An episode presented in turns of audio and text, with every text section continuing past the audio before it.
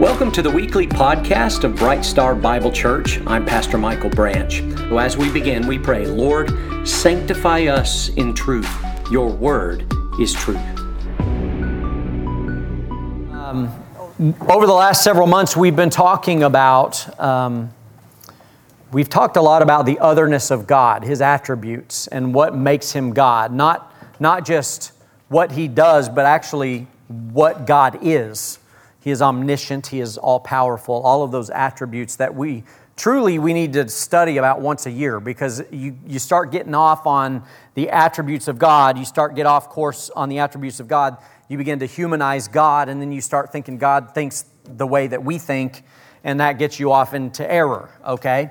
So um, basically, uh, then we moved on to talking about Jesus, the Son, the preeminent one, the, the uncreated one, the firstborn of all creation, that he was the source of all things. We even looked into uh, passages in the Old Testament and found that when Jesus, uh, or that, that when the burning bush was speaking to uh, Moses, he, it said, I am, referred to himself as I am. And then we see that Jesus Christ himself when he uh, was in the Garden of Gethsemane and they came to arrest him, he spoke the same words, referencing back to the burning bush, saying, I am, and they all fell down. He was, uh, he was uh, exhibiting his power, saying to those soldiers, You're not taking me. I'm laying my life down. Like I could do anything I wanted right now, uh, but I am giving myself up willingly. And so he was constantly in everything he did, all of his miracles and, and everything that he did, he was proving that he was God in man's flesh. And then we talked about the Holy Spirit and what it truly means to walk in the power of the Holy Spirit. And there's so much confusion out there today. Um, what I'd say is that there's, a, there's like a mix of spiritism uh, or, or almost, almost new ageism that's mixed with within the body of Christ today. And it becomes very, uh, very difficult to, to try to um, separate truth from fiction. And the only way we can do that is the Bible. The only way we know how uh, to, to know for certain that it's, that it's the Holy Spirit speaking is that the Word of God will direct us and guide us, and, and the Holy Spirit always points us to the Word of God. So the Bible actually um, makes it synonymous. Uh, walking in the power of the, the Holy Spirit, Paul says, is the same exact thing as letting the Word of Christ richly dwell in you. So if the Word is dwelling in you and you're walking by the power of the Word, then you will actually be walking in the power of the Holy Spirit. Amen? That's what Scripture teaches us. So, um, what I'd like to do today is start off, kind of wrap all of that up and, and talk about all these different God the Father, the Son, the Spirit, and also bring into the conversation the Word of God and how all of this fits. And I believe if you guys will really pay attention to what I'm going to say today, this is something that I have honestly struggled with for years, even, even as a pastor, trying to figure out okay, Lord, how do you speak to us today? Like, is it the Bible and then I'm supposed to hear this audible voice? right every morning? Or you know telling me what clothes to wear? Because i hear all i hear it all over the place.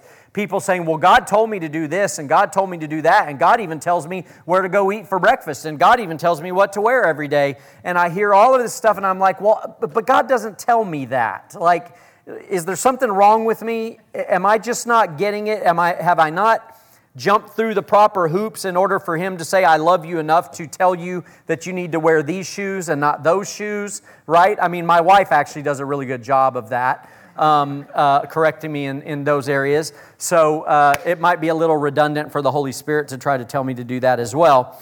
Um, what, but basically, this is something I've struggled with for years is, is trying to figure out okay, Lord, um, how do we hear your voice? How do we hear your voice? And because all of these things that people are saying, and they're basing it on their experiences and what they hear or what they feel. And so, me personally, Michael Branch, I want to know what God has said to me. I want to walk in that truth. I do not want it to be ambiguous. I do not want it to be wishy washy. I want to know what God said and I want to walk in that truth. That's me. And I believe that's what God wants for every believer. And I believe that the answer is found in what we're going to cover today. So first, first turn to Hebrews chapter 1. Hebrews chapter 1, we're going to start with verse 1. Hebrews chapter 1, verse 1. God, after he spoke long ago to the fathers in the prophets, so he's pointing back to the Old Testament, God spoke through the fathers, the church fathers, like Abraham, and he spoke through the prophets and he spoke in many portions and in many ways. So he spoke through the judges, and he spoke through the angels, and he spoke through burning bushes, and he spoke through all kinds of things, right? Uh, and he used various different forms in order to, to, to speak the word of God and to communicate with mankind. It says in verse 2 In these last days, he has spoken to us in his Son. In his Son. So we have this statement in this scripture passage in these last days, God has spoken to us in his son. And, and this is what happened. Basically, uh, Jesus spoke to the disciples when he was with them. So, Matthew, Mark, Luke, and John, the accounts of everything that Christ said when he was with them as they walked and talked and fished and ate and he would perform miracles and all those things, they experienced life literally walking with Jesus and, and, and talking with him every single day. And they wrote down their account of their time with Jesus. But it wasn't just men writing memoirs, right? Like we would write, like we would journal. This is not just them writing their, like journaling about what happened, you know, a few days ago. They were walking with God in the flesh.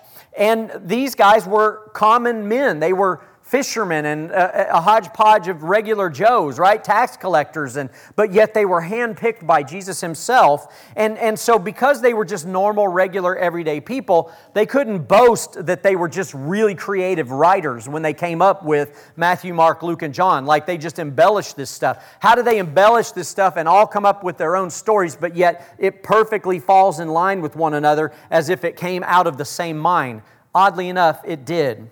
Um, they were just, as I said, fishermen, tax collectors, you know, um, and, and that's what makes their writings very, very special. And we have to understand the, uh, how to look at God's Word in order to know that we know that we know that it is the truth that God gave man. It is what we are to rely on. Turn to John 14, 25 through 26.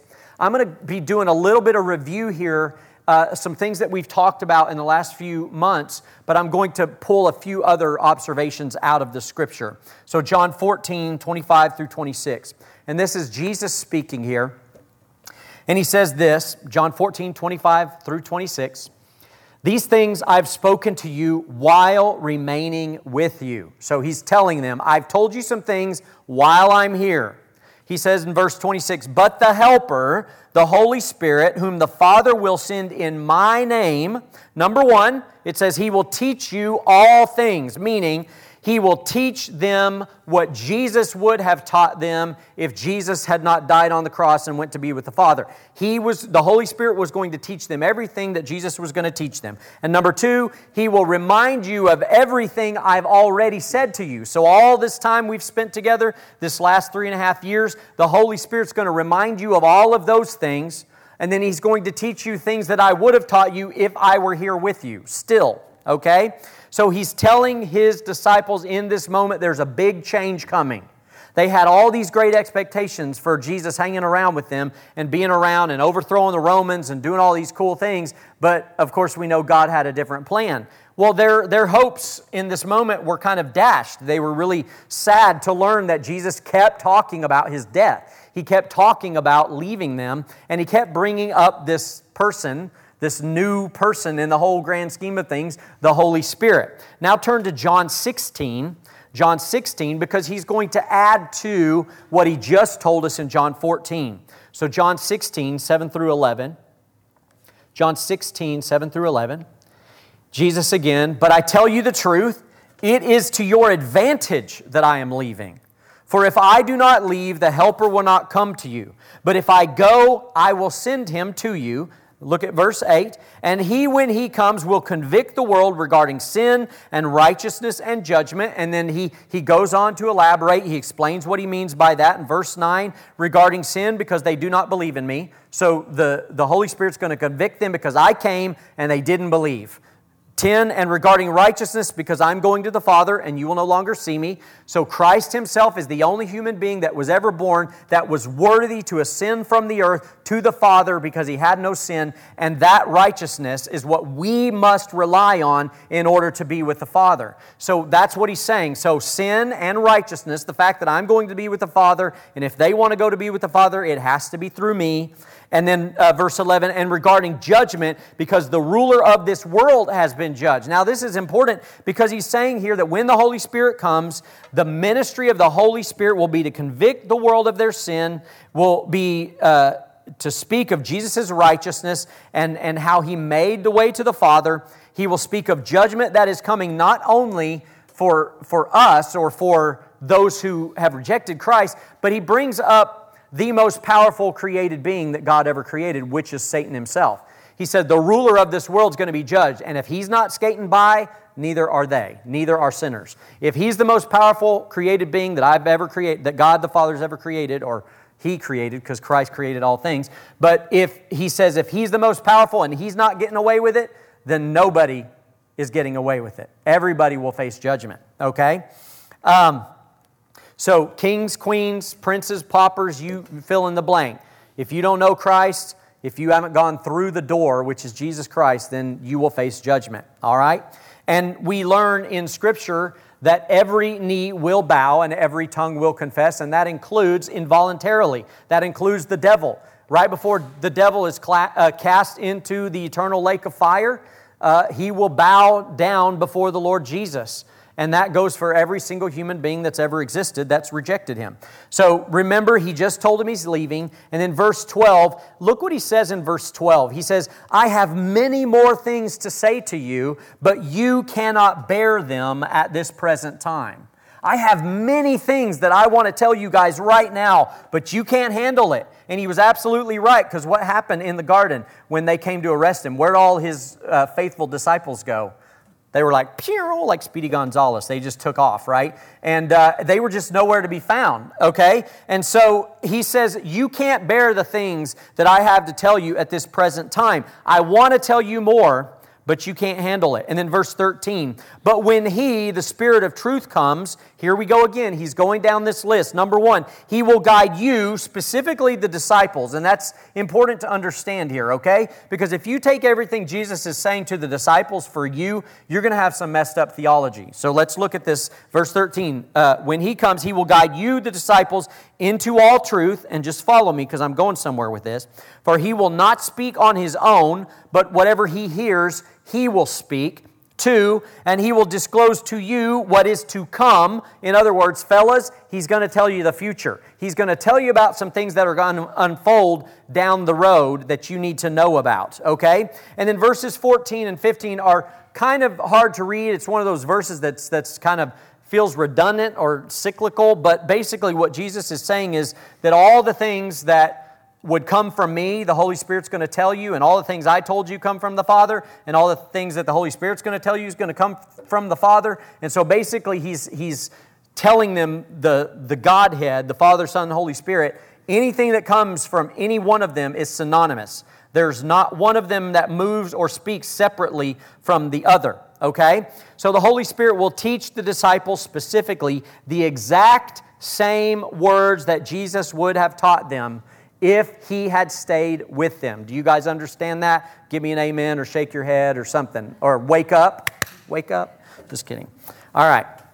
So let's recap this real quick. Number one, Jesus is saying that the Holy Spirit will bring to remembrance everything that he has already taught them. Uh, and that is exactly what the Holy Spirit did they, in, the Holy Spirit divinely inspired them. God breathed into these men, like John says in Revelation, I was in the Spirit. I don't know how it worked. I know it wasn't automatic writing. I know their personalities were, were within the text itself, but the Holy Spirit arrested them as we, as we see the, the wind filling the sails of a great ship and carried them along. That's what the Holy Spirit did with these men, and that's exactly what He did. We know these things He brought to remembrance everything that Jesus said to them in the time he was with them. And you and I know that as the four Gospels Matthew, Mark, Luke, and John. and the account of part of Acts when he was with them in the book of Acts. So you understand that the Bible's being, Jesus is being very specific on the ministry of the Holy Spirit. He is going to give you God's word. He is going to inspire the written word of God for you from here on out, okay? And it is synonymous, what the Holy Spirit says is synonymous with what Jesus would say if, there, if Jesus was still here. But you have to understand that Jesus, if he were here, there's only one of him. When he took on the flesh of man, he walked everywhere he went. He didn't get to be omnipresent at the same time. He limited himself in that way. So the Holy Spirit is sent and indwells every believer, and now the Holy Spirit points to what Jesus would say, which is God's word. So let's keep reading here. He said he would tell them everything that he would have told him if he had stayed regarding the birth of the church and how Christ's followers should represent him in the world, and we know that to be the epistles. So we have the Word of God Matthew, Mark, Luke, John, Acts. Then the remainder of Acts, the, the historical account of the birth of the church. And then, of course, all the letters to the church. And I mentioned last week when we were talking about Laodicea, there are, there are 28 letters to the churches, seven of which were written by Jesus himself. And another thing to note is when he says, Jesus is dictating what to John what is to be written, and he says it's Jesus himself that we read before when we read the scripture, right, uh, at the very beginning today.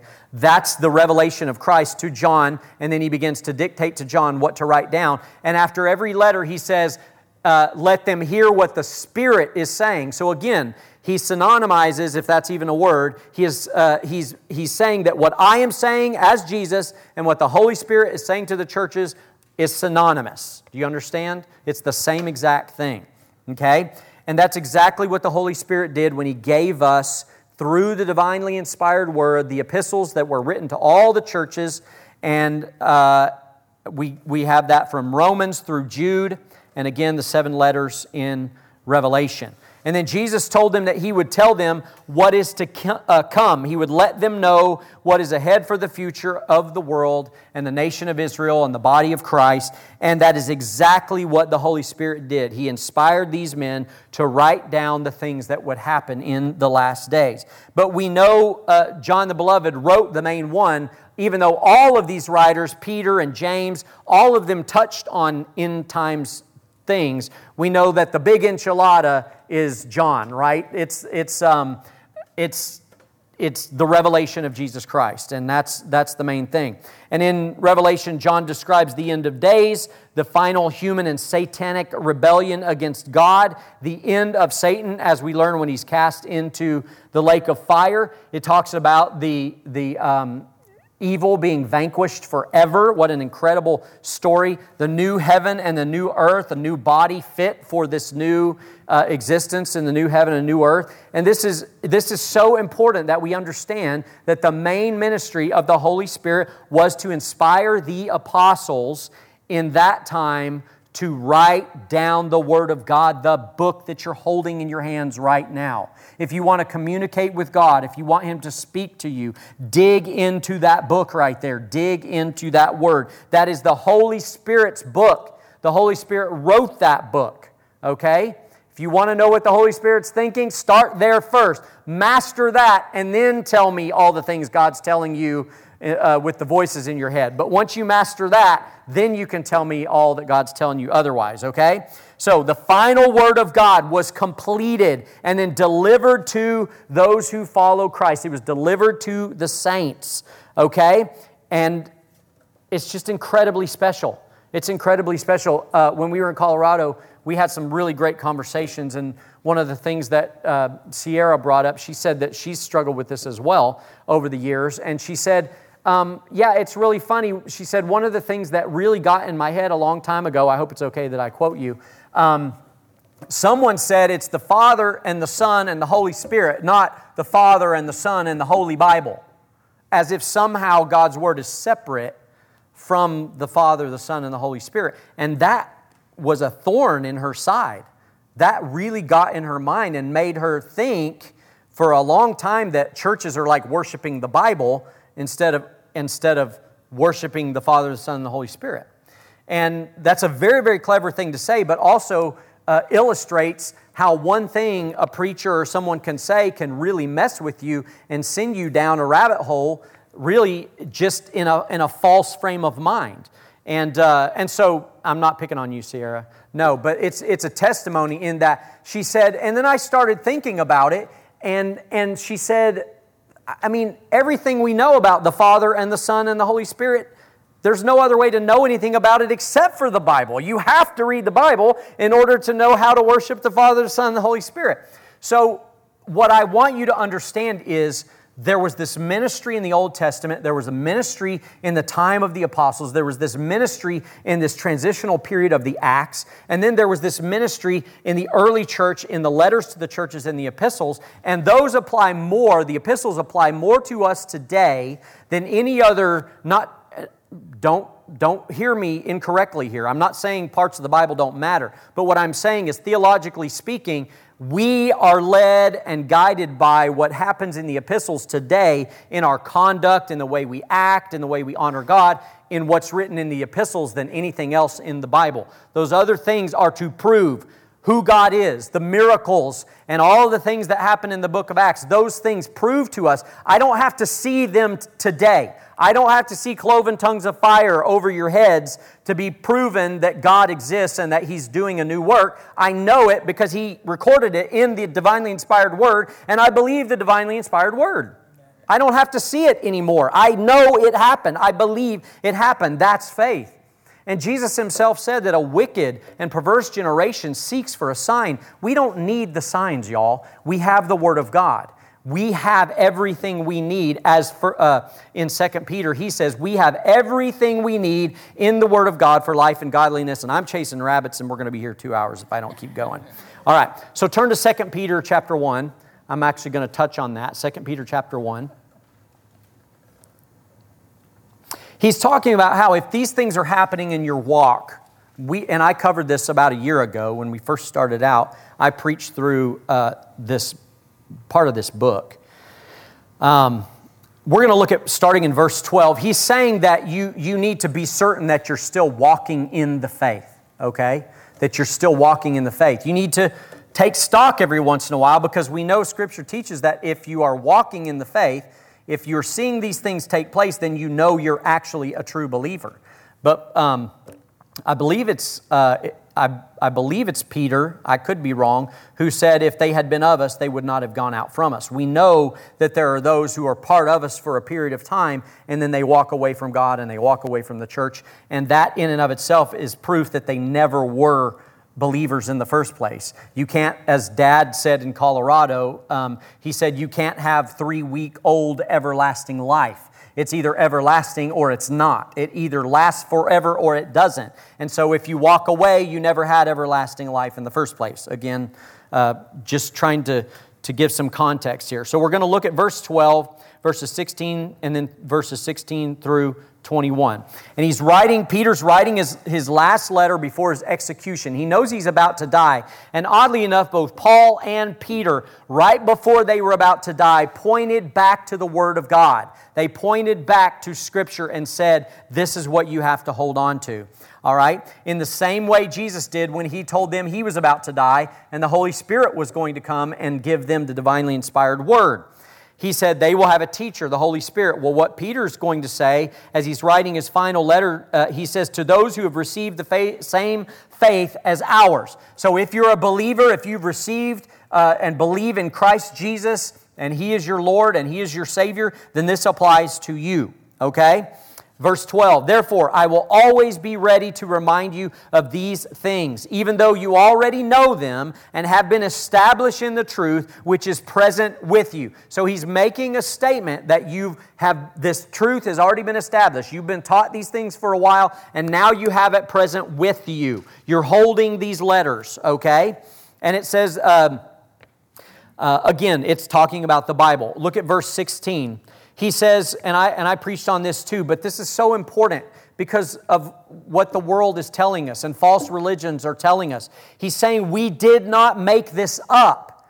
These are not cleverly devised fairy tales, these are not creative imaginings. This is not from uh, our own brain, our own heart, or anything that we could muster in and of ourselves. Verse 16, he says, For we did not follow cleverly devised tales when we made known to you the power and coming of our Lord Jesus Christ, but we were eyewitnesses of his majesty. I want you to understand what he's saying here. He's saying, We had this experience in person, it was with Jesus.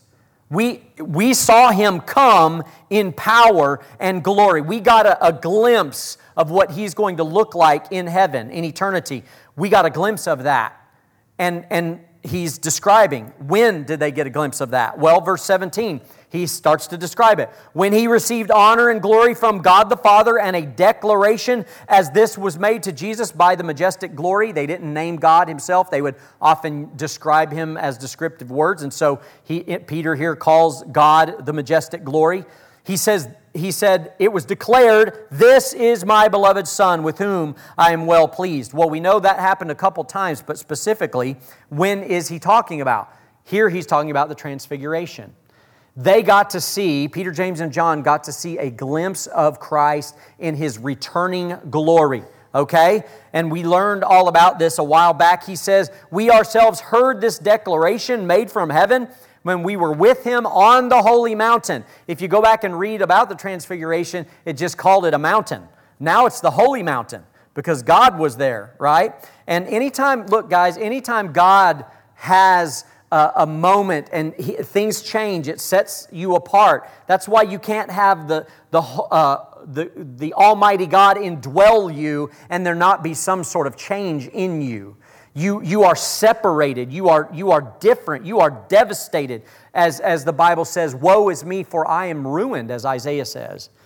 That it, it I saw him in his glory and I was changed forever. Well, Peter's talking about this moment on the holy mountain when he saw Jesus illuminate, light up like a lightsaber from the inside out, and his face shine like the sun, and his Clothes were shimmering bright white. And not only that, then all of a sudden, here's Moses and Elijah just chilling. They've been dead several hundred years, and they're just hanging with Jesus on the mountain. And, and they're talking about Christ's crucifixion that's about to happen, okay? And then to add to that, a voice from heaven, God the Father says, This is my beloved Son. I'm not very good at, at God's voice, but saying, This is my beloved Son, listen to him.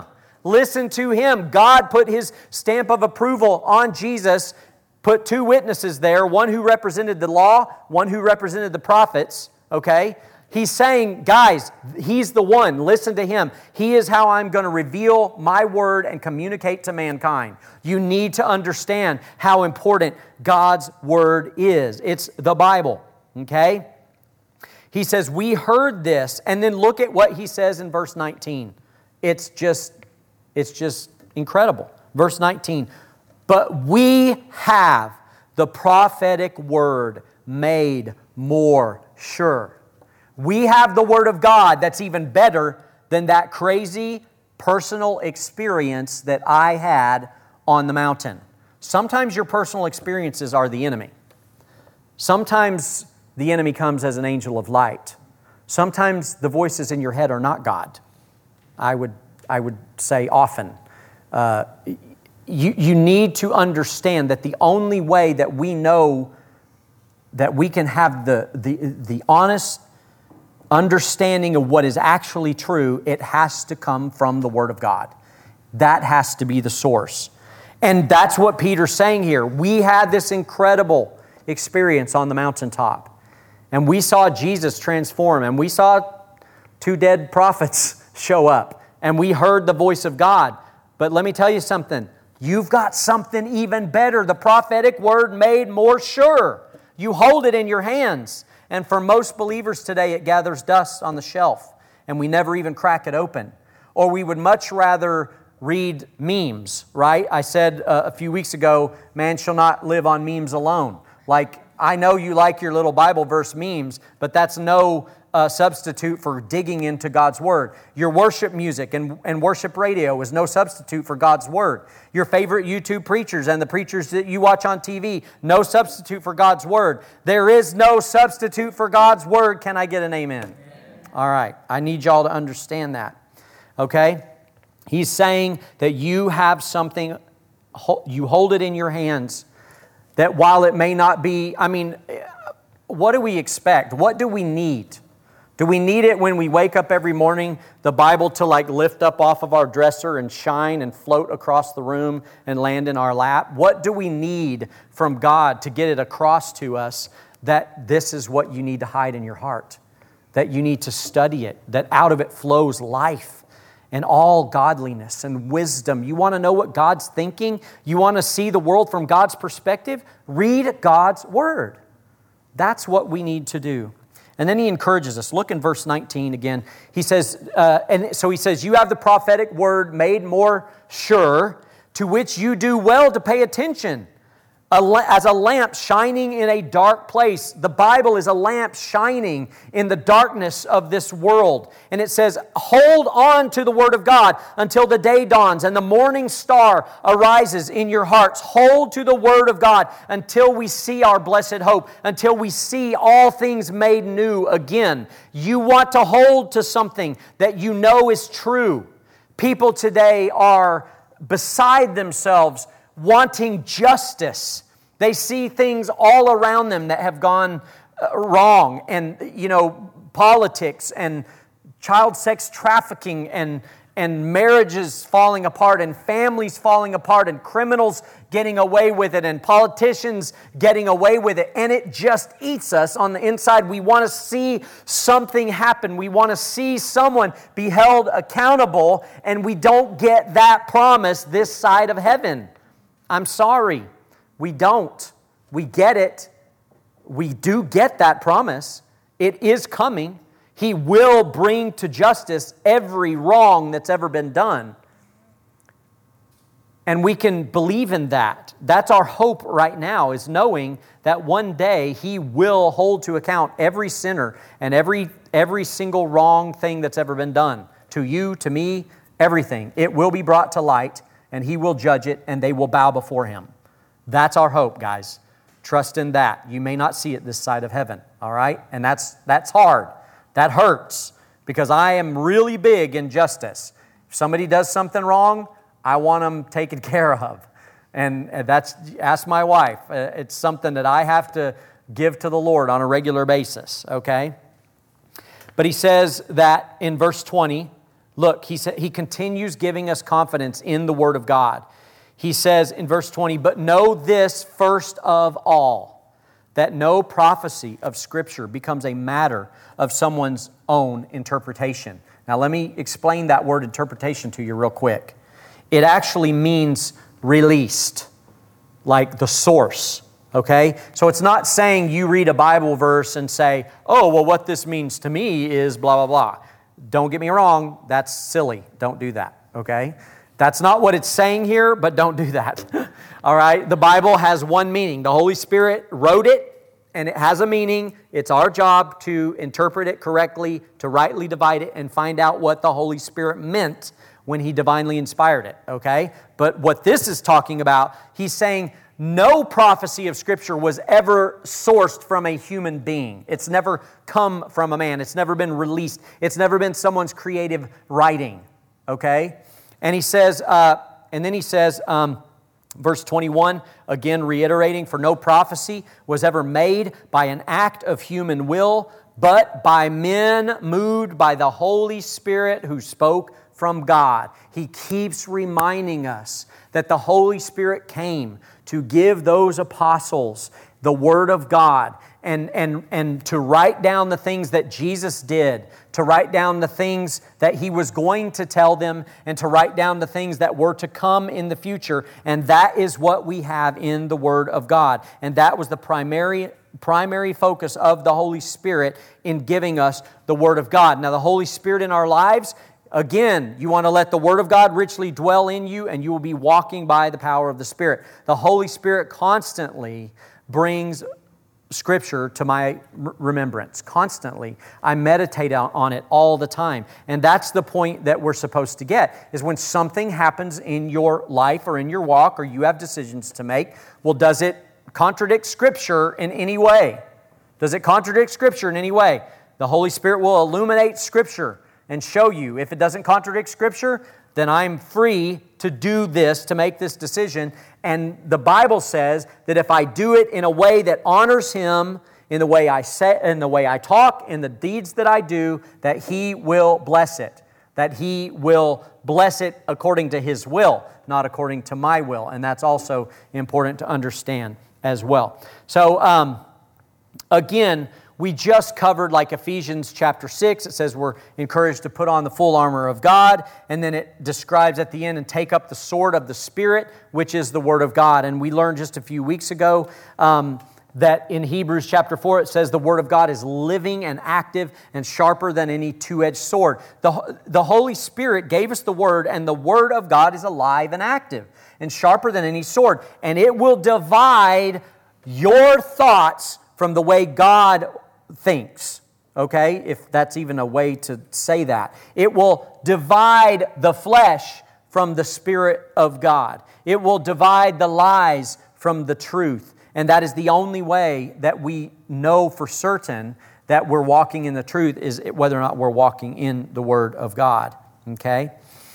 Um, it says in um, Again, it says the penetrating is the division of soul and spirit, joints and marrow, able to judge the thoughts and intentions of the heart.